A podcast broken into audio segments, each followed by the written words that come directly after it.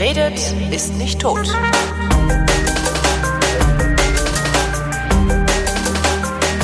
Willkommen zum Geschichtsunterricht einer Koproduktion von Vrindt und DLF Nova und aus Köln wie immer zugeschaltet Matthias wie immer von Hellfeld. Hallo Matthias. Und wie immer grüßt es freundlich aus Kolonia. Thema heute die Mainzer Republik. Da erinnere ich mich daran, dass ich mal den Alterspräsidenten von Hessenlach zur Fasenacht bei mir in der Sendung zu Gast hatte. ähm, aber das hat damit wahrscheinlich nichts zu tun, oder? also nein. Das war auch so ein Fötchensföhler. Naja. Ja, Fötchensföhler, ja genau. Nein, also ähm, das hat damit ganz wenig zu tun, aber irgendwie kommt es auch gut. Also es ist, gefällt mir gut, diese Analogie. ähm, gleichwohl muss ich das von mir weisen. Wir befinden uns äh, gedanklich und bei geschlossenen Augen sehen wir alles vor uns, ungefähr zur Zeit der französischen Revolution. 1789. 1789 mhm. und ähm, die französische Revolution, ähm, wir kommen da vielleicht gleich nochmal drauf, so ein bisschen, warum das überhaupt so war, aber diese französische Revolution ist ähm, in meinen Augen die bedeutendste Revolution der Moderne, unserer neueren Geschichte Europas. Und sie hat im Grunde genommen tatsächlich bis heute, bis zum heutigen Tage Nachwirkungen. Und deswegen ist ähm, dieser Dreiklang Freiheit, Gleichheit, Brüderlichkeit den kennt auch jeder und äh, der war ähm, in den ersten Vereinsfahnen der SPD-Vorgänger und in der oh. Arbeiterbewegung. Äh, überall stand diese, dieser Dreiklang, weil das etwas zum Ausdruck brachte, wonach sich viele Menschen so am Ausgang des äh, Mittelalters oder am Beginn der Moderne, der Neuzeit geradezu sehnten offenbar, weil die ähm, Zeiten, die bis dahin ähm, waren, eben ungerecht und für sie nicht besonders prickelnd. Also es war so, dass eben äh, absolutistische Herrscher überall waren, die ähm, so schalteten und walteten, wie es ihnen gerade recht war. Mhm. Und insofern ähm, war diese französische Revolution weit über die Grenzen Frankreichs hinaus natürlich eine sehr attraktive Angelegenheit. Und es gab sehr viele Menschen auch in Deutschland, die also über den Rhein rüber guckten und sagten, wow, was ist denn da los? Ähm, es gibt äh, deutsche Intellektuelle, die nach Paris gepilgert sind, um dort mal eine Versammlung der Assemblée Nationale zu sehen und zu hören. Und tatsächlich zu gucken, wie geht das eigentlich? Genau, und so ein bisschen den revolutionären Pathos äh, in sich irgendwie irgendwie aufzusaugen und ähm, einfach zu gucken, was machen die denn da eigentlich? Und sie taten tatsächlich Dinge ganz schnell auch am Anfang der Revolution, die man sich bis dahin einfach überhaupt nicht hatte vorstellen können. Und insofern ähm, gab es eben viele Menschen, die sagten, Was? Mensch, das ist jetzt, das ist jetzt wirklich, äh, ja, ich sag mal, der Ausweg aus der Krise, in der wir uns eigentlich alle befinden. Was für Dinge, die man sich nicht vorstellen konnte? Also der Absolutismus ähm, hatte ja sich zur Angewohnheit gemacht, ähm, einen Herrscher oder eine Herrscherin derart auszustellen, dass alle anderen und alles andere sich darunter zu fügen hatte. Das hatte zum Beispiel zur Konsequenz, dass der Adel keine Steuern bezahlen musste, sondern einfach nur bei Hofe gehalten wurde und dort ein, ein gewaltiges Leben frönte. Stimmt, und die mussten aber auch in Versailles leben, ne? Die hatten ja gar ja, keine die mussten, Wahl, ne? In Frankreich mussten sie das, aber oder sollten es. Aber das gleiche galt für den Klerus, der war weitgehend aus allen sozialen Dingen herausgeschält bezahlen muss das alles der sogenannte dritte Stand. Das mhm. waren also Bauern und Handwerker, die mussten gewaltige Steuern bezahlen, gewaltige Abgaben abführen. Und ähm, das kann man sich noch mal eine Zeit lang vorstellen, aber auf Dauer gesehen ist das ähm, natürlich ein völlig unhaltbarer ähm, Fakt. Und all diese asozialen Umstände, die damals herrschten, also man kann auch sagen sozialen Missstände, wurden innerhalb der ersten drei, vier Monate der französischen Revolution von dieser neuen Nationalversammlung per Gesetz einfach über den Haufen geworfen. Es wurden die Adelsprivilegien abgeschafft geschaffen. Es wurde säkularisiert, also der Besitz der Kirche wurde nicht ganz eingezogen, aber jedenfalls in großen Teilen verweltlicht und aus den äh, Fingern der Kirche herausgenommen.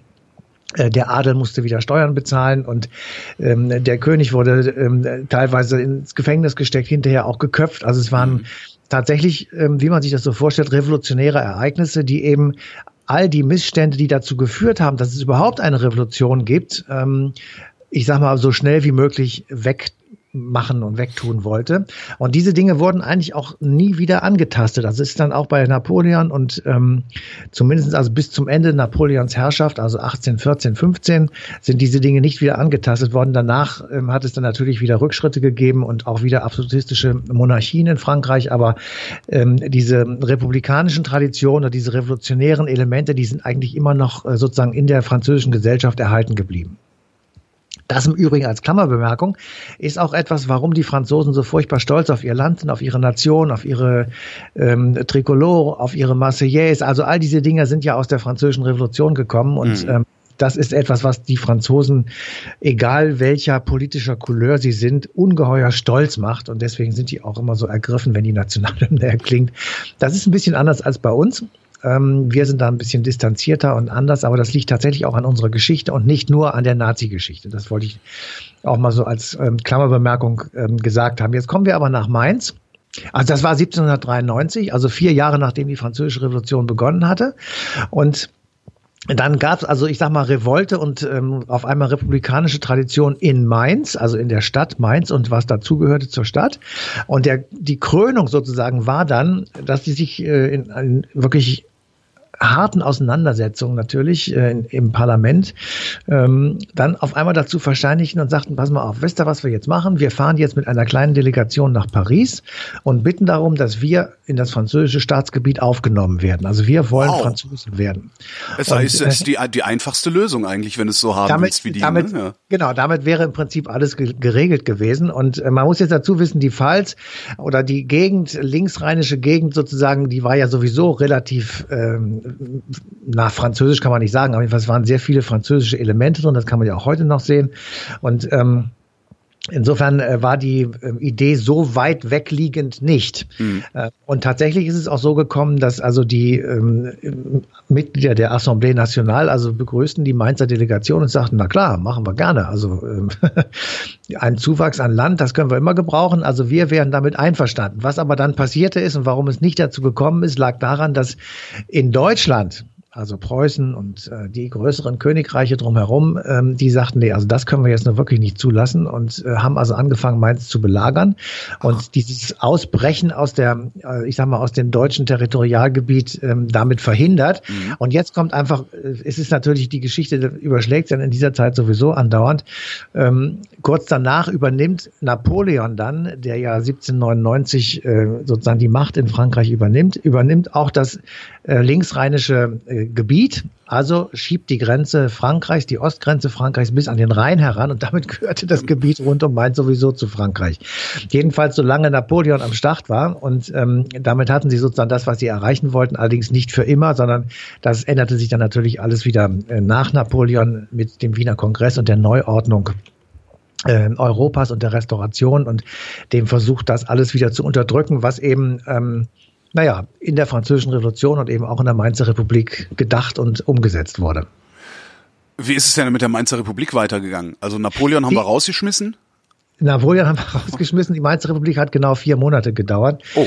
Ähm, das war, damit war der Spuk im Grunde genommen zu Ende. Aber was eben für unsere Geschichte wichtig ist, es wurde gedacht sozusagen, was man da ähm, Neues hatte. Es wurde in Deutschland so etwas mal zu Papier gebracht sozusagen. Und es wurde einfach mal ähm, überlegt sozusagen, wie man das anders machen könnte, als unter einem absolutistischen König zu leben oder unter einer kurfürstlichen Verwaltung, die eben auf, ähm, ich sag mal, Bedürfnisse der Bürger und der Stadtbevölkerung oder der Landbevölkerung, der Bauern, der Handwerker relativ wenig Rücksicht genommen hat. Und insofern äh, ist das sozusagen ein Ansatz oder ein Punkt gewesen, an dem in Deutschland auch so etwas schon mal, ich sag mal, in die Tat umgesetzt wurde. Und das Interessante ist, ähm, wir haben dann bei der Recherche äh, zu diesem Thema ähm, überlegt, hat sowas vorher auch schon mal gegeben, hat es irgendwo andere Städte gegeben, die das auch gemacht haben. Ich meine, das liegt ja dann auf der Hand, dass wenn Mainz, das ist ja kein, ähm, keine kleine Stadt gewesen, ja. sagen wir mal, sondern also schon eine bedeutende und Kurfürsten und so. Also es ist schon, ähm,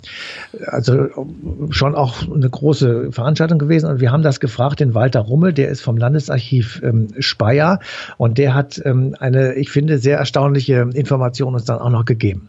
Ja, das ist ganz spannend, weil es wird immer von der Mainzer Republik geredet und das war auch mit Sicherheit das größte Experiment, jetzt rein zahlenmäßig in der Phase. Aber es gab einen kleinen Vorläufer, nämlich die Badsberg oder Bergzaberner Republik im Pfalz-Zweibrückischen Amt im südpfälzischen Bergzabern, wo sich 32 Gemeinden schon einige Monate vor Mainz zu einem Freistaat erklärt haben und in Paris auch darum gebeten hatten, dass, die, dass der Nationalkonvent, das neue Revolutionsorgan, diese äh, Bergzaberner Republik diesen Freistaat aufnimmt.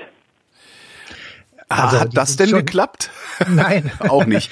nein, nein, aber die sind natürlich dann alle in dieser Napoleon-Zeit sozusagen dahin gekommen, wo sie hin wollten. Mhm. Äh, jedenfalls die, die Leute, die im Parlament saßen. Ähm, aber dadurch, dass eben Napoleon hier nicht dauerhaft sozusagen diese Grenze zum Rhein verschieben konnte, die französische, ist das dann irgendwann wieder rückgängig gemacht worden. Aber ich sage nochmal, das Wichtige daran ist, dass die Ideen und die, die Möglichkeit, so etwas auch in Deutschland umzusetzen, eben zum ersten Mal sozusagen gedacht und ähm, wenn wir so wollen, auch in die Tat umgesetzt mhm. wurde. Und dann haben wir natürlich geguckt, ist das irgendwie weitergegangen. Und, ähm, jetzt, jetzt, äh, warte, mhm. jetzt, wir sind, jetzt sind wir ja Deutsche, wir sind ja keine Franzosen, da gibt's ja himmelweite so Unterschiede, obwohl wir ja, ja Brüder sind. Ähm, aber äh, also was was fanden die denn an diesem französischen Modell gut? Also die werden ja nicht gesagt haben, oh, wir nehmen das alles. Also weil Doch. wenn wir wenn wir so drauf wären, dann hätten wir ja auch besseres Essen. Nein, nein. Ähm, also die, du musst dir immer vorstellen, du darfst es ja nicht von heute aussehen. Du ja. musst ja gucken, was ist 1790, sagen wir mal. Mhm. Du siehst also hier in Deutschland, in Mainz sitzend, ähm, mit den alten Strukturen, mit irgendwelchen absolutistischen Monarchen, mit äh, Kurfürsten und Erzbischöfen, die also das Zepter fest in der Hand haben und die einfach gucken, dass möglichst alles bei ihnen bleibt und dass, ähm, ich sag mal, Handwerker und Bauern und äh, kleine Leute in Anführungsstrichen, dass die sozusagen in ihrer Position bleiben und dass sich alles auf gar keinen Fall revolutionär ändert.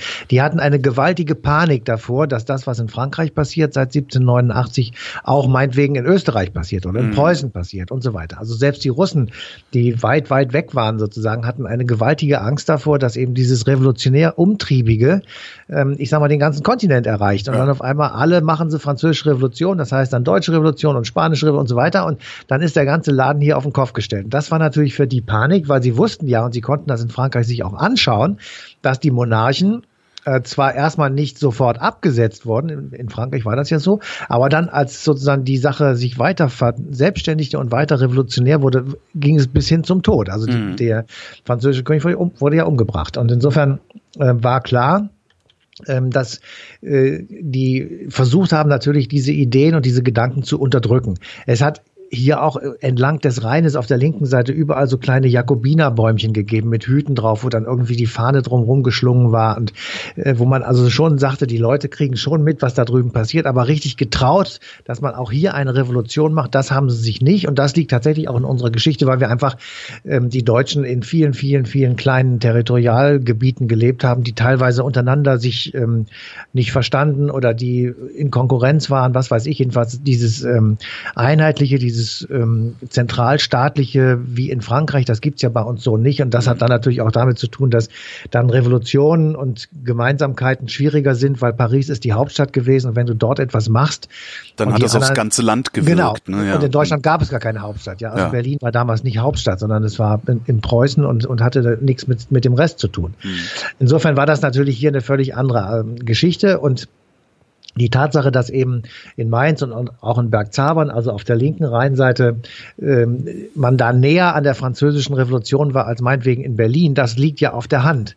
Und ähm, dass viele Menschen, die links des Rheines wohnen, sich auch durchaus äh, französisch fühlen. Und mhm. das ist ja, wenn du, wenn du hier von Köln, ich sag mal, was weiß ich, ähm, 50, 60 Kilometer in diese Richtung fährst, dann verschwimmen ja auch die Grenzen. Da ja. weißt du gar nicht mehr genau, wo du da eigentlich gerade bist. Insofern ähm, kann man das heute sogar nachvollziehen. Und der Punkt ist aber eben, es wurde jetzt gedacht sozusagen. Es steht jetzt in den Mainzer Geschichtsbüchern, es steht in den Annalen der Stadtväter, was sie es da wollten. Es spricht sich rum, ja. Es spricht sich rum, genau. Und es blieb eben auch erhalten. Das ist das Wichtige daran. Die französische Revolution blieb erhalten und die Ideen, die sie über die Grenzen Frankreichs hinausgebracht hat, blieben eben auch erhalten. Im Übrigen auch als Klammerbemerkung genauso wie die amerikanische Unabhängigkeitserklärung, die der Vorläufer der französischen Revolution war. Selbst wenn uns das heute so ein bisschen schwierig erscheint angesichts dieses Mannes mit, den gewaltigen, mit der gewaltigen Haarpracht. Ähm, aber natürlich ist die amerikanische Unabhängigkeitserklärung ein großes Manifest ähm, der Menschheit sozusagen, ein, eine, ein Dokument, wo die Menschenrechte festgeschrieben wurden und wo Dinge etabliert wurden, die der Mensch per Natur sozusagen von der Geburt bis zum Tod hat, mhm. die man ihm auch nicht abnehmen darf. So. Ähm, Also das, das wurde alles erhalten geblieben und oder blieb alles erhalten und kam dann 1832, also sagen wir mal ungefähr 15, 17 Jahre nach dem Ende der ähm, Franzosenherrschaft, wie das damals hieß in ähm, Europa oder auch in Deutschland, 1832 in Hambach, das ist ungefähr 70 Kilometer von Mainz entfernt, also das werden vermutlich auch ähnliche Leute gewesen sein, kam das eben alles wieder hervor. Da wurde ein großes Fest gefeiert im Mai 1832. Es kamen sehr viele Studenten, es kamen Professoren und Intellektuelle und viele Journalisten. Und die stellten ich sag mal, Forderungen auf, die so ein bisschen auch angelehnt waren an diese französischen Werte und forderten ein einiges Deutschland. Es sollten die Menschen- und Bürgerrechte gelten, die so in Deutschland Nationalismus als Nationalismus noch nicht schädlich war. Ne? Gar nicht, überhaupt ja. nicht.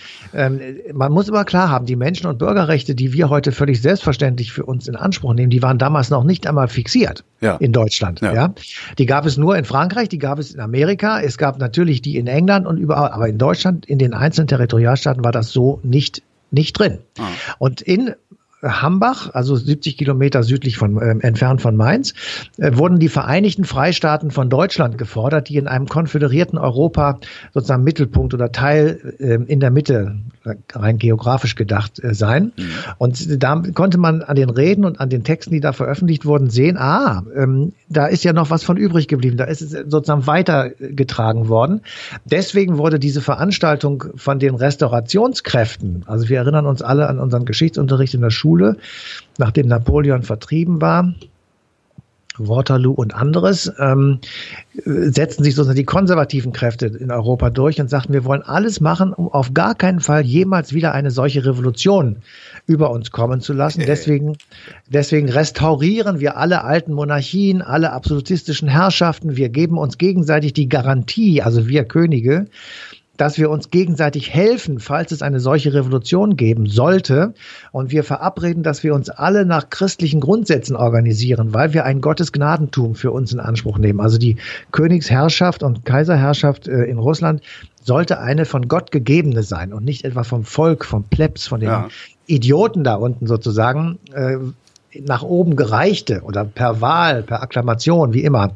Hat ja dann auch noch gut 100 Jahre funktioniert, ne? Ja, nicht ganz, aber es hat noch eine Weile lang funktioniert. Aber jedenfalls, äh, insofern äh, war das sozusagen die Frage, ist das damit verschütt? Ja, ist, ist diese Restauration so stark, dass man das alles vergisst, weil die Leute Angst haben, weil Biedermeier kommt und sie in ihre Privatsphäre zurückzie sich zurückziehen und mhm. privates Glück machen wollen? Oder ist das so stark der Wunsch sich zu befreien, auch von solchen merkwürdigen Vorstellungen, dass es eben erhalten bleibt. Und die Tatsache, dass eben 1832 in Hambach das wieder auftauchte, ist ein deutliches Signal, es ist erhalten geblieben. Und ähm, 15, 16 Jahre später beginnt die Deutsche Revolution von 1848 und da kommt das nun mal ganz deutlich nach vorne. Da werden also diese Ideen, die ja zum Teil in der Französischen Revolution, in der Mainzer Republik, in Hambach formuliert wurden, dann im Vormärz formuliert wurden, den, die, die Zeit bevor die Revolution sozusagen per Wahl in Deutschland ähm, stattgefunden hat, in dem also eine Wahl stattgefunden hat und Delegierte in eine Nationalversammlung mhm. gesendet wurden. Also wir haben nicht die Waffe in die Hand genommen, sondern haben erstmal eine kleine Wahl abgehalten. Das ist eben auch ein Unterschied zwischen Deutschen und Franzosen. Weil man, weil man zur Revolution den Rasen betreten muss, kann man. Zum Beispiel, ne? ja. Man müsste eine Bahnsteigkarte lösen, genau. haben wir gesagt. ähm, also das sind tatsächlich natürlich massive Unterschiede, aber egal. Ähm, am, am 27. Dezember 1848 werden zum ersten Mal diese Grundrechte in Deutschland äh, sozusagen in Kraft gesetzt und festgehalten und aufgeschrieben und sie gelten. Sie werden auch nicht wieder zurückgenommen. Das ist sozusagen ein Monument, das dann, das dann auf einmal in der Geschichte der Deutschen steht. Und ähm, die waren so, dass du im Grunde genommen sagen kannst, ja, das ist eigentlich auch heute noch gültig. Also ich sag mal so ein paar, wer damals zu dem ähm, zum Reich gehören sollte, das sollte ja gegründet werden, was da nicht geklappt hat, aber jedenfalls dieser Reichsbürger, der kriegte volle Freizügigkeit. Also er durfte nicht an seinem Wohnort irgendwie gebunden werden. Er konnte einen Beruf nehmen, den er wollte. Er konnte ein Gewerbe aufmachen, wie er wollte. Alle Deutsche waren vor dem Gesetz gleich. Ähm, es gibt überhaupt keine Standesunterschiede mehr. Ähm, jeder junge Mann musste zur Wehrpflicht äh, schreiten und jeder zahlte die gleichen Steuern. Es herrschte Presse, Pressefreiheit, es gab Glaubensfreiheit, es gab Gewissensfreiheit. Die Schulen, die bis dahin vornehmlich in der Verantwortung der Kirchen waren, wurden in die Verantwortung des Staates übernommen. Ähm, gleichzeitig wurde aber auch privates Eigentum garantiert. Ähm, also Dinge, Bestimmungen oder Grundrechte oder Gesetze einfach, die wir heute ganz selbstverständlich wahrnehmen, ja. die äh, aber 1848 und in den Jahren davor äh, für Deutsche völlig äh, unvorstellbar waren. Und deswegen ist eben das Streben danach sozusagen oder die, der, der Versuch, das in Gesetze zu gießen, in Verfassungen, äh, die es ja in der Form auch gar nicht gab, also in irgendwelche Grundgesetze oder Grundlagen einer Staatsorganisation zu schreiben, das ist alles für damalige Verhältnisse revolutionär gewesen. Und auf diese Dinge beruft sich die Bundesrepublik Deutschland heute.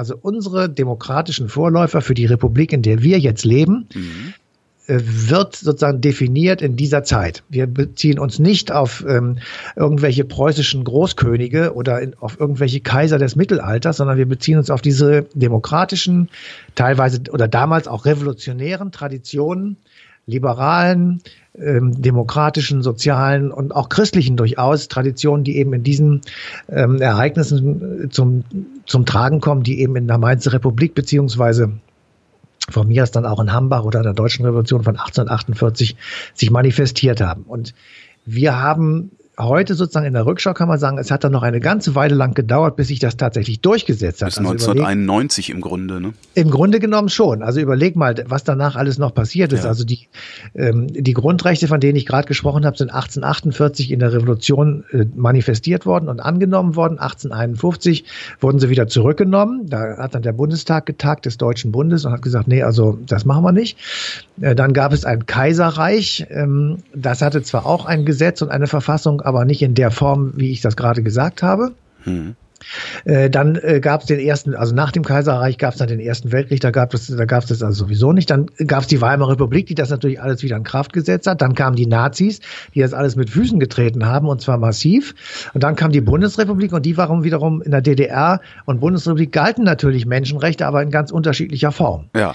Ähm, und die wurden auch in ganz unterschiedlicher Form eingehalten, sagen wir es mal ganz ruhig. Da wollen wir jetzt nicht drauf eingehen, aber im Prinzip ähm, war es dann natürlich schon, wurde es schon weitergemacht, aber eben nicht so sozusagen, wie wir uns das äh, vorstellen. Und heute, nach 91 oder nach 90, nach der Revolution in Osteuropa und der Wiedervereinigung der Deutschen, gelten diese Dinge sozusagen wieder unveräußerlich. Es ist extrem schwierig, ähm, ich sag mal, die Pressefreiheit aufzuheben. Es ist sehr, sehr kompliziert, jemandem ähm, das Wahlrecht abzunehmen. Also da mhm. musst du schon wirklich massiv äh, gegen viele Gesetze verstoßen und viele Verbrechen begehen, um das überhaupt jemals, dass das ähm, für dich in Frage kommt, sozusagen. Also es gibt unveräußerliche Menschenrechte, die du mit der Geburt bekommst und mit deinem Tod abgibst. Und das ist eine Sache, die ein hohes Gut ist und ja, die sogar Rechte über deinen Tod hinaus, ne, so Urheberrecht und so Zeugs. Ja, also selbst das, das äh, haben wir. Genau. Da, das genau. sind dann vielleicht auch die absurden Auswüchse. Ja, da kann man auch Freiheit. sagen, ja, genau, genau. Aber, aber wie gesagt, also auf der Suche sozusagen, warum es so ist, wie es ist, ähm, ist eben diese Mainzer Republik und natürlich die französische Revolution, die davor steht, äh, extrem wichtig für die Bundesrepublik. Das ist ja jetzt nicht, wir sind ja jetzt nicht am Ende der Geschichte, auch wenn Fukuyama das ja mal vor ein paar Jahren behauptet hat. Ähm, war es überhaupt Fukuyama? Siehst du, ich weiß es nicht mehr mehr. Ja. ja.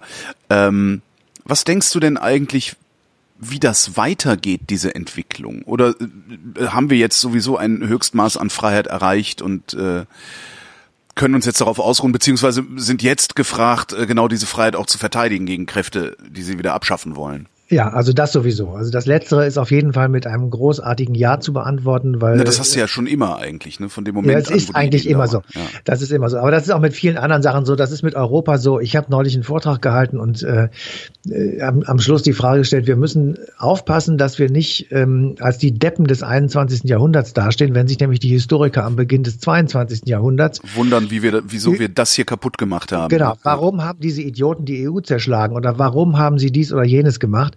Also das ist sowieso immer immer das Problem. Und ob wir jetzt im, im, Endstadium der Freiheit angekommen sind, das wage ich zu bezweifeln, weil ich glaube, dass zum Beispiel ähm, fortschreitende Digitalisierung und mhm. der weitere Weg sozusagen, der sich daraus ergibt, den jetzt ich überhaupt sowieso nicht äh, mir vorstellen kann, aber der sich auf jeden Fall so jetzt noch nicht fixieren lässt, ja. der ganz andere Probleme und natürlich auch ganz andere Möglichkeiten her heraufbeschwören sozusagen. Ja, er wird ja. einfach Freiheit tatsächlich auch neu definieren und er wird Dinge uns ermöglichen. Alleine, ich sag mal, ich, äh, ich sage immer, wir sind, wir sind, was das angeht, also Internet und Digitales und so, wir sind, befinden uns mittendrin in einer Revolution, die so genau riesengroß ist, dass wir deren Ende noch nicht mal fassen können. Ja. So ist es. Und in, insofern, es kann gut sein, dass wir auf einmal in ähm, Orwellsche Dimensionen geraten, ja. weil uns die Digitalisierung sozusagen von allen Seiten beobachtet und kontrolliert. Es kann aber eben auch sein, dass die Digitalisierung dazu führt, dass wir persönliche Freiheiten dadurch gewinnen, dass wir bestimmte Arbeiten, die uns heute davon abhalten, sozusagen weitergeben können oder schneller erledigen können oder gar nicht mehr machen müssen, wie auch immer. Also das, das ähm, wage ich nicht zu behaupten und nicht zu Gleichzeitig wird, gleichzeitig wird die, die Welt durch die Digitalisierung derart unübersichtlich, dass viele Menschen ja im Grunde an der Welt scheitern und sich dann zurückziehen auf so ein ja, missverstandenen Nationalismus, also eher Nationalchauvinismus ähm, oder sogar in noch kleinere Einheiten. Ne? Ja. ja, das ist das Risiko und das erleben ja. wir ja gerade. Ja, wir haben jetzt gerade die Italienwahl gehabt, wir haben bei uns gewählt, wir wissen, was das bedeutet, wenn diese AfD-Leute oder die Fünf-Sterne-Kerle da in Italien, wenn das, wenn das immer so weitergeht, dann, ähm, dann setzen wir einen Automatismus in Gang, der furchtbar sein wird, weil wenn wir immer und ewig darüber über Europa sagen, ich bleibe jetzt mal am Beispiel Europa oder ähm, ich sage auch, das kann man auch mit Deutschland machen oder mit der EU oder mit Institutionen. Wenn wir immer nur schlecht darüber reden, dann werden sie irgendwann schlecht sein. Ja. Weil es da niemanden mehr gibt, der sagt, dass sie gut sind. Und äh, wir müssen, das sage ich aber jetzt auch schon seit ein paar Jahren, wir müssen mhm. anfangen, ein gutes Narrativ zu entwickeln. Und wir müssen einfach sagen, das, was wir hier erreicht haben, und dazu gehört eben der Rückgriff zum Beispiel auf sowas wie die Mainzer Republik, das ist so wertvoll und so wichtig, dass wir auf jeden Fall darüber positiv reden müssen. Wir müssen das für unseren Kindern und Enkel und Enkel, Enkel, Enkel sozusagen als, als positive mit Gift in die Wiege legen. Und das müssen die mit der Muttermilch sozusagen einsaugen, dass das etwas Gutes ist. Und dass sie das verteidigen müssen, dass sie das weiterbauen müssen, dass sie es ausbauen müssen, dass man es einfach bewahren muss. Und dass man, selbst wenn man sagt, wir müssen es verändern, wir müssen es modernisieren, wir müssen es in Teilen abbauen oder zulegen, wie auch immer, aber der Grundgedanke, der muss erhalten bleiben, finde ich jedenfalls. Und wenn wir jetzt aber so weitermachen, wie das jetzt wahrscheinlich auch, ich weiß gar nicht mehr, was die jetzt in der EU noch machen wollen, weil mit Italien hast du jetzt den nächsten Staat, der sagt, äh, nee, wollen wir alles nicht. Ja, ja und damit äh, ist das äh, ist, ist sozusagen die Kernmannschaft der Europäischen Union damals ähm, äh, bei den römischen Verträgen ist dann zerbrochen und mhm. damit ist, ist im Grunde genommen die Idee schon so beschädigt, dass ich mir das nur sehr schwer vorstellen kann, es in dieser Form weiterzumachen. Ja. ja, vielleicht muss man es zerschlagen, um was Neues aufzubauen. Ich, äh, ich wage das nicht zu Ende zu denken, aber im Moment kann ich mir nicht viel anderes vorstellen. Matthias von Hellfeld, vielen Dank. Bitteschön. Und euch danken wir wie immer für die Aufmerksamkeit und verweisen auf den 19. März 2018, denn da läuft die passende Ausgabe Eine Stunde History auf DLF Nova.